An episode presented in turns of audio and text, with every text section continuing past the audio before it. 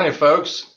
Happy Thursday. Hope you're having a great morning. Maybe have some coffee and relaxing. Listen, we have an exciting topic this morning. We're going to talk about how to stay out of my office, out of the emergency room, and out of the orthopedic surgeon's office, or worse yet, the surgical suite. Okay. So, hey, we're going to be talking about boating safety, and you might say, well, I don't have a boat. Well, it doesn't matter. Believe me, everybody at some point in time will have an opportunity to go on a boat. It's important to know the things we're going to go over. And, you know, where we live here at Fort Myers Beach, people are on the boat a lot. So, but regardless of where you're watching this from, I'm going to tell you there's very important information that can keep you safe and could potentially keep you from having a serious injury. So who am I? I'm Dr. Timothy Harcourt. I'm a chiropractic physician, been doing so for 33 years. I cannot believe it. I feel like I just got out of chiropractic college, and here I am 33 years later. I'm a third generation chiropractic physician, and I practice in Fort Myers, Florida. But why am I talking about boating safety? Well, I'm also a sailor. So, and I've been doing it for 30 years. Used to race on a race crew in Annapolis in front of the Naval Academy. And in fact, we raced against the Naval Academy's boat. And so my main position on the race boat was head sail. So anyway, I've been sailing my own boat for about 30 years. And you know, we're going to go over some things to help keep you safe. Now, I'm going to lay the groundwork here to tell you that in our local community, we had, I think it was 3 people break legs in the same day because of not using proper safety precautions. So this is going to be about safety. I mean, we have different topics, but really it all comes back to staying safe. But I'm going to tell you that the most important thing for most trips on a boat is how you get on and off of the boat. More injuries occur getting on and off of the boat than occurs on the boat. Now, it doesn't mean that things can't happen on the boat. It can. We're going to go over that stuff too. But, you know, the most important thing to do when you get on and off of a boat is to maintain a 3-point contact. What I mean by that, so 2 hands and 2 feet, that's a 4-point contact. That means you're not moving. So when you go to get on the boat, if you have things in your hands and you're trying to get on the boat at the same time, well, when you swing your leg out, you're really at a 1-point contact at that point in time. And that's a really good way to get hurt. And that's how the people in my local community got hurt. But if you have a hold of something with both hands and then you move your 1 foot, you still have 3 points of contact. Really important, because then if you slip with 1 leg, you can still catch yourself so that you don't break a bone. Worse yet, fall and hit your head, maybe slide down a piling, have the barnacles rip you to pieces. I mean, all kind of stuff. So it's really important to take your time getting on and off a boat. The other thing is, if you're getting on the boat, lay your things on the dock out of the way. Once you're on the boat, then pull the things onto the boat. Or if there's already someone on the boat, hand them your things. Do not try to board the boat with those in your hands. Okay. Really important factor. Same thing is true when you get off of the boat. So right in the very beginning, we went over the most important thing to keep yourself safe. But before we even think about going on the boat, what's the weather going to be like? And you need to check multiple different sources. The really beautiful thing nowadays is on your smartphone, you can get the radar app. And you can see, well, what's headed your way, you know, and you can expand that out to several hundred miles and just see, I mean, is anything crazy coming your way or not? Now, it doesn't mean it couldn't crop up. Just because it's not on there now doesn't mean it couldn't just pop up, especially in Florida. We get those pop-up storms, not necessarily coming the whole way across the state, might pop up a few miles away from where we're at. But you get the weather predictions on the local news. You can go on several different platforms on your smartphone. There's Wind Finder, Tides Near Me, plus your regular weather reports and on your radar. So you look at all that stuff, and you need to be aware of what the weather conditions are going to be when you go on a boat. And I would recommend that even if you're not the captain of the boat. And we'll go into in just a few minutes why that's important. The next thing to consider is the crew on the boat and what you're actually trying to do that day. So obviously, if you're going on a sailboat, you're probably going to be sailing, right? And it's important to know, you know, who's going to be on the boat and what their capabilities are when you get on the boat, especially if that matches the conditions. So let's talk about the conditions right away. Hey, listen, if you're in doubt, don't go out. I mean, it's kind of like you smell something in your refrigerator and you're not sure if it's good or not. When in doubt, throw it out. Well, when you're looking at the weather reports and things look marginal and maybe your crew isn't very experienced, maybe it's a good thing to say, you know what, today's not the day to go out. That's the safer bet. And, you know, you can avoid a lot of heartache and pain if you know, you avoid a situation like that. Then provisions for while you're on the boat. One of the most important provision that you can take is water, and you should take more water than you think you're going to need.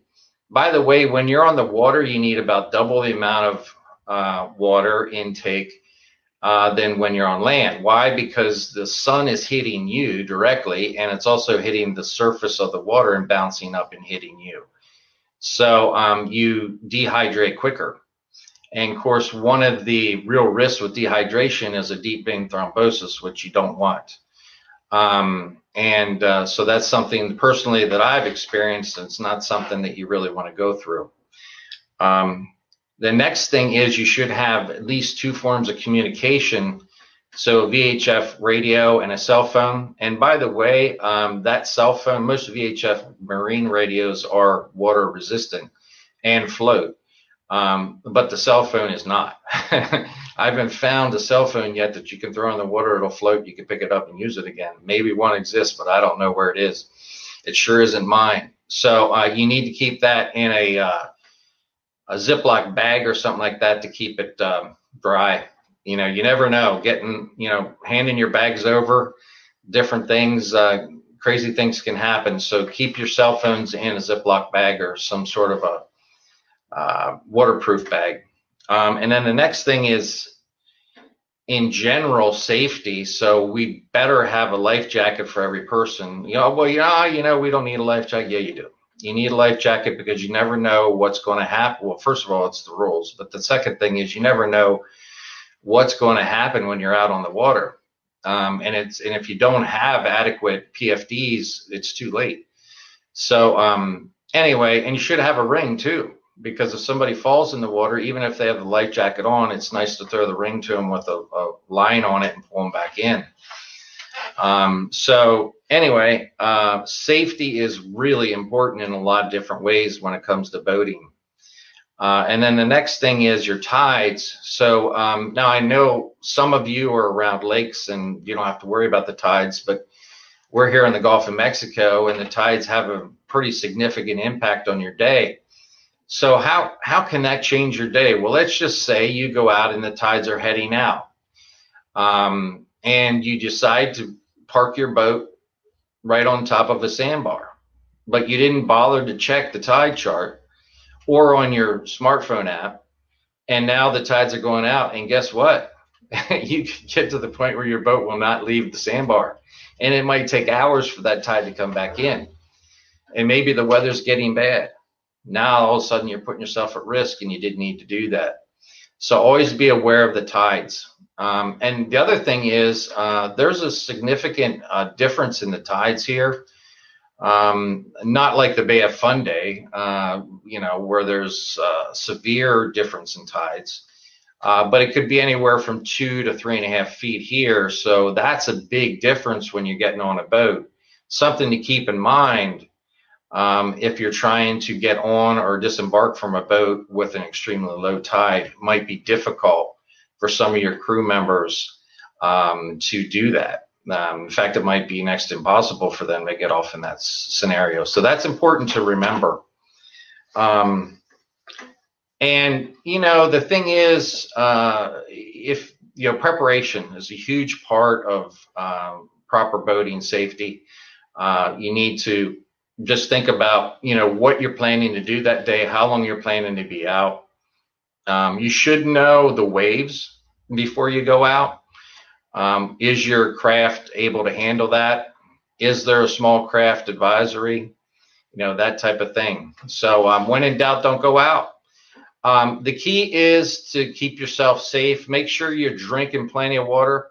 People ask how much water. Well, I generally take about 4 large water bottles filled with water. Sometimes I'll put ice in a cooler if I'm going to be out there for any length of time. And yes, do I have some left over? Usually. Is that a good thing? It is for me. And I think it is for you too. We should talk about alcohol. You know, the captain or skipper shouldn't consume any alcohol because, you know, the other thing is things can come up and you need to be sharp, and it's your responsibility to keep the crew safe. So you need to avoid that. There's going to be time for that when you dock the boat and you guys are, you know, talking about the day. That's fine, but not out on the water. So, you know, that's pretty much the long and short of it.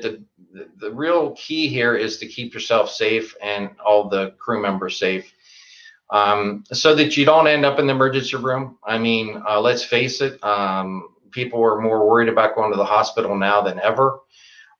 So if you keep yourself safe and good use preparation, pre-thought to your trip, it is going to be helpful. And I did kind of allude to why you should check the weather even if you're not the skipper. Well, let's just say you're going out with somebody and you don't know who they are.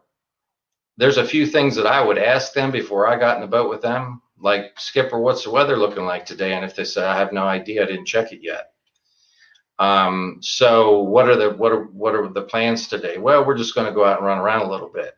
You know, if they really don't know what they're doing, they don't know what the weather conditions are, they haven't done any pre-thought, they haven't done any planning.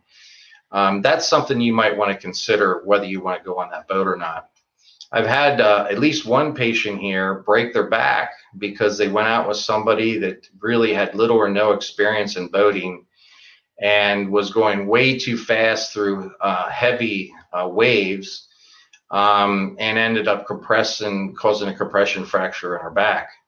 So, you know, it's okay to ask questions before you get on somebody else's boat and go with them. You know, it's okay to do that because, you know what, it's your health and it's your life. So, you know, keeping all these things in mind, it should allow you to have a safe, fun time on the water. And that's really the key. And by the way, we've also seen patients that got stuck on the sandbar and trying to push their boat off and hurt their back. So that helps to keep you out of my office as well, if you're paying attention to the tides. And, you know, if the tides are going out and you still want to be on the sandbar, you can do it. Just don't park your boat on top of the sandbar. Park it away from the sandbar, anchor it out there, and then put your chairs on the sandbar, whatever it is you have planned. You know, Florida has some beautiful areas to take advantage of that type of thing. And you just got to be aware of what's going on. So we hope there's at least something that we went over today that's helpful to you, that keeps you safer, keeps you out of my office, emergency room, the orthopedic surgeon's surgical suite. Remember to stay strong, stay healthy, and whatever you do, stay creative. Make something today that you didn't have, that didn't exist when you woke up. All right, we'll see you next week. Signing off, Dr. Harcourt. Have a good one.